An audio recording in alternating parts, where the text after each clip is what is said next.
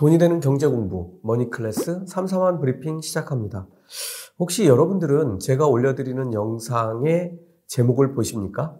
어, 제목이 두개 있는데요. 하나는 이미지에 올라가 있는 짧은 제목이 있고 그 하단에 보시면 길게 풀어 쓴 제목이 있습니다. 어, 그런데 어, 이 제목을 아마 어, 보시지 않는 분들이 많으실 겁니다. 어, 하지만 저는 그 제목을 만드는데 많은 시간을 쓰고 있습니다. 왜 그럴까요? 그 제목이 제가 말씀드리는 긴 시간 동안의 설명, 그 내용의 핵심이기 때문입니다. 어, 핵심을 알고 시작하면 일단 이해력이 빨라질 수밖에 없죠. 어, 이걸 들여다보지 않고 영상을 처음부터 클릭하게 되면 어떤 일이 벌어지느냐면 저 사람이 도대체 무슨 얘기를 하게 될지 거의 끝날 때서야 알게 되죠. 그러니까 중요한 걸 다 놓쳤다는 얘기가 됩니다. 어, 시작하기 전에 제목을 한번 보시고 어, 여러분들의 생각을 또 머릿속으로 한번 정리해 보시고 제 생각하고 어떻게 다른지도 비교해 보는 게 좋을 것 같습니다. 어제의 핵심 주제는 금리 인상 우려가 언제까지 발목을 잡을까였습니다.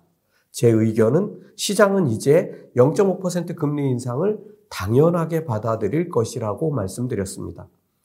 어, CME 패드워치의 예상은 이미 0.5% 인상한다에 배팅한 비율이 50%를 넘어섰다고 어제 말씀드렸습니다.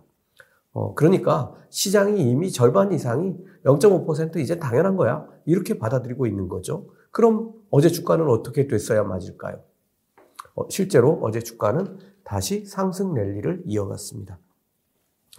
오늘은 우선 어떤 쪽으로 시장에서 매수가 쏠리고 있는지 한번 들여다 보겠습니다. 그리고 뒷부분에서는 왜 이게 중요한지를 알아보겠습니다. 두 번째로는 금리 인상과 양적 긴축의 우려가 시장에 상당 부분 반영돼 가고 있다면 이제부터는 어떤 지표들을 봐야 하나 하는 걸 살펴보겠습니다. 마지막으로는 우크라이나 사태의 새로운 변수가 돼버린 벨라루스의 참전 우려를 공유해 보겠습니다. 어, 제 말씀드린 대로 어, 지난주에는 4일 연속 상승했고 어제는 어, 주가가 조금 내렸고 오늘 새벽에 끝난 어, 뉴욕 증시는 다시 상승 랠리를 이어갔습니다. 어, 좀 자세히 들여다볼 필요가 있죠. 지수는 나스닥 종합지수가 드디어 14,000선을 회복해서 14,108포인트가 됐습니다. 1.95% 상승했는데요. 장중에는 2%도 훨씬 더 넘는 수준으로 상승하기도 했습니다. S&P 500은 4,500을 넘어서 4,511포인트가 됐습니다. 다우존스 지수는 34,807로 마감했습니다. 어, 연준의 제롬 파월 의장이 연, 금리를 5월 달에 0.5% 올릴 것을 시사했지만 시장은 이를 소화하고 상승했습니다. 앞에서 말씀드렸던 CME 패드워치는 어제하고 어떻게 달라졌는지 한번 살펴볼까요?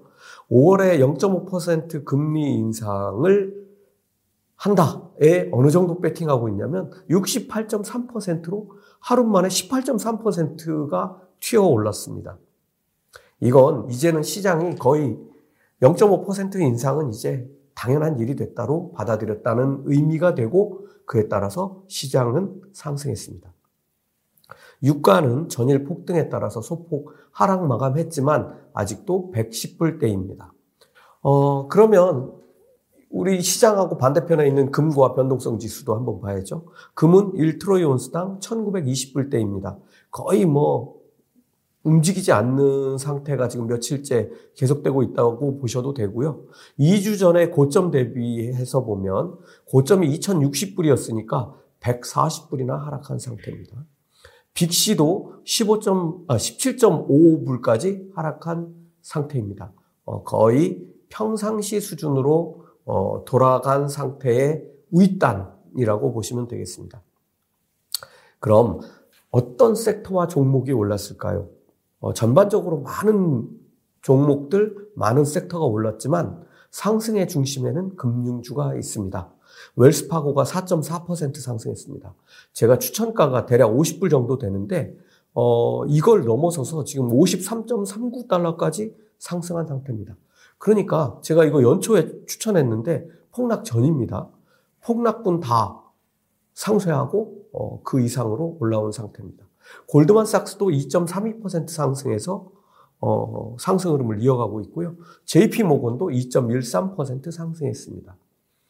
어, 금융주들을 모아놓은 XLF ETF도 1.62% 상승해서 39.44달러까지 올라왔습니다. 추천가였던 40불을 코앞에 두고 있고 그동안 하락분들을 거의 다 어, 회복한 상태입니다.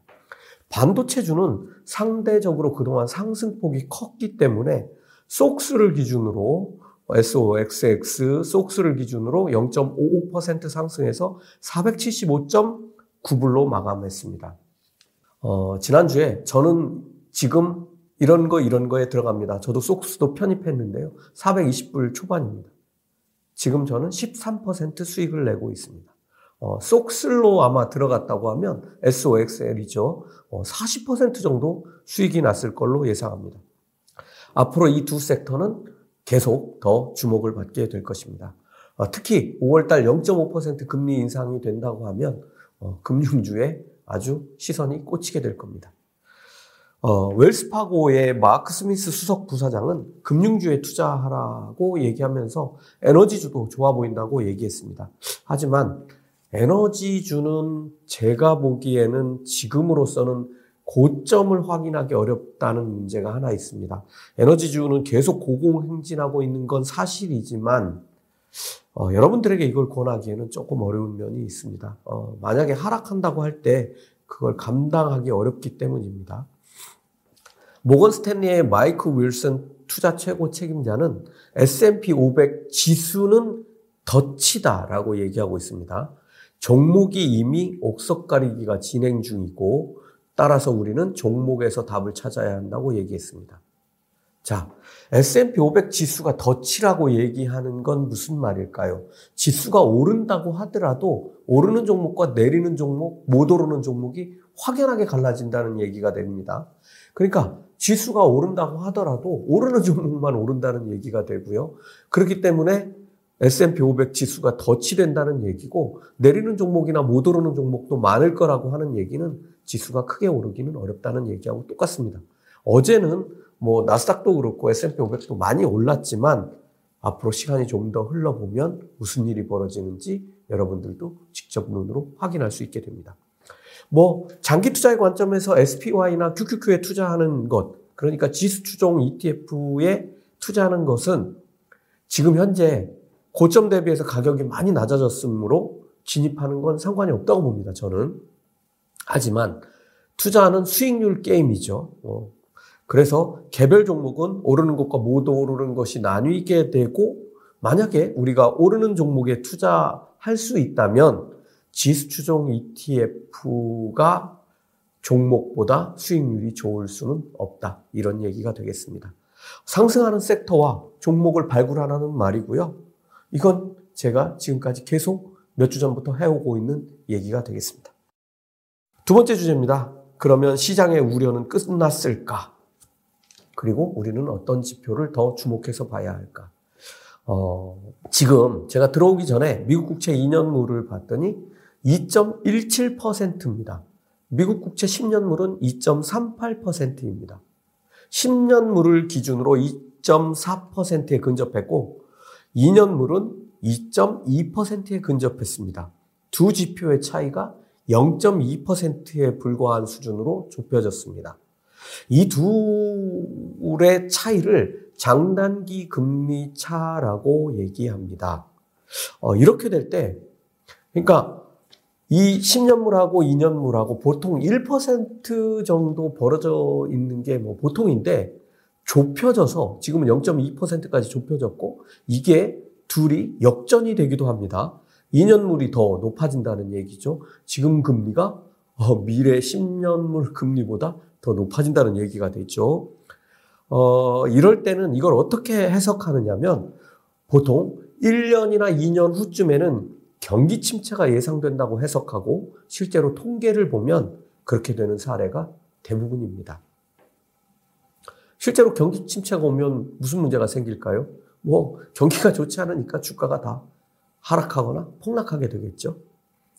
어, 그렇지만 제롬 파월 연준 의장은 미국 경제는 튼튼하고 경기 침체의 조짐은 전혀 보이지 않는다라고 얘기했습니다. 어, 이런 말들 때문에 어제도 어, 주가가 어, 크게 상승한 이유입니다. 다만 인플레이션이 지속된다는 말은 가격이 비싸진다는 말이고 그렇게 되면 써야 할 돈이 줄어든다는 말하고 똑같아집니다. 옛날에는 빵이 100원 하던 게 110원이 되면 10% 를 돈을 더 주고 사야 되니까 잘못하면 10끼 중에 한 끼는 굶어야 된다는 얘기라고 제가 계속 말씀을 드렸습니다. 여기에 금리가 올라가니까 이자 부담이 추가됩니다. 어, 저도 대출이 되게 많습니다. 아, 물론 저는 고정금리입니다. 하지만 변동금리 쓰시는 분들은 하루하루 다르게 금리가 오르죠. 이건 문제죠. 결국 소비가 위축된다는 말이고 미국 경제를 들여다보면 70%를 소비가 끌고 가고 있는데 어, 인플레이션이 생기고 금리가 인상된다는 건 어, 문제가 될 수도 있다는 얘기가 됩니다. 기업은 지갑을 닫는 소비자들로 인해서 매출이 줄게 되고 수익성은 나빠지게 되겠죠. 지금부터는, 지금부터는 과연 제롬 파월 의장의 말대로 미국 경제가 계속 견조한 흐름을 보이는지 이 지표들을 주목해 봐야 할 것 같습니다. 소비 지표들을, 지표들을 보면 우리가 조금 더 미리 어, 앞으로 벌어질 일들을 예상할 수 있습니다.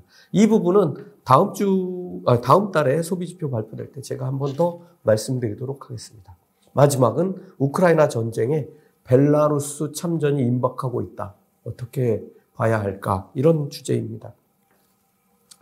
어, 벨라루스를 좀 따져봐야 되는데, 벨라루스는 친러시아 국가이죠. 우크라이나 위쪽에 있고, 어, 우크라이나 수도하고도 근접해 있습니다. 어, 그런데 이 벨라루스가 참전할 것이다 라는 보도가 이어지고 있습니다. 어, 이렇게 되면 제3국이 양국의 전쟁에 공식적으로 참전하는 첫 번째 사례가 됩니다.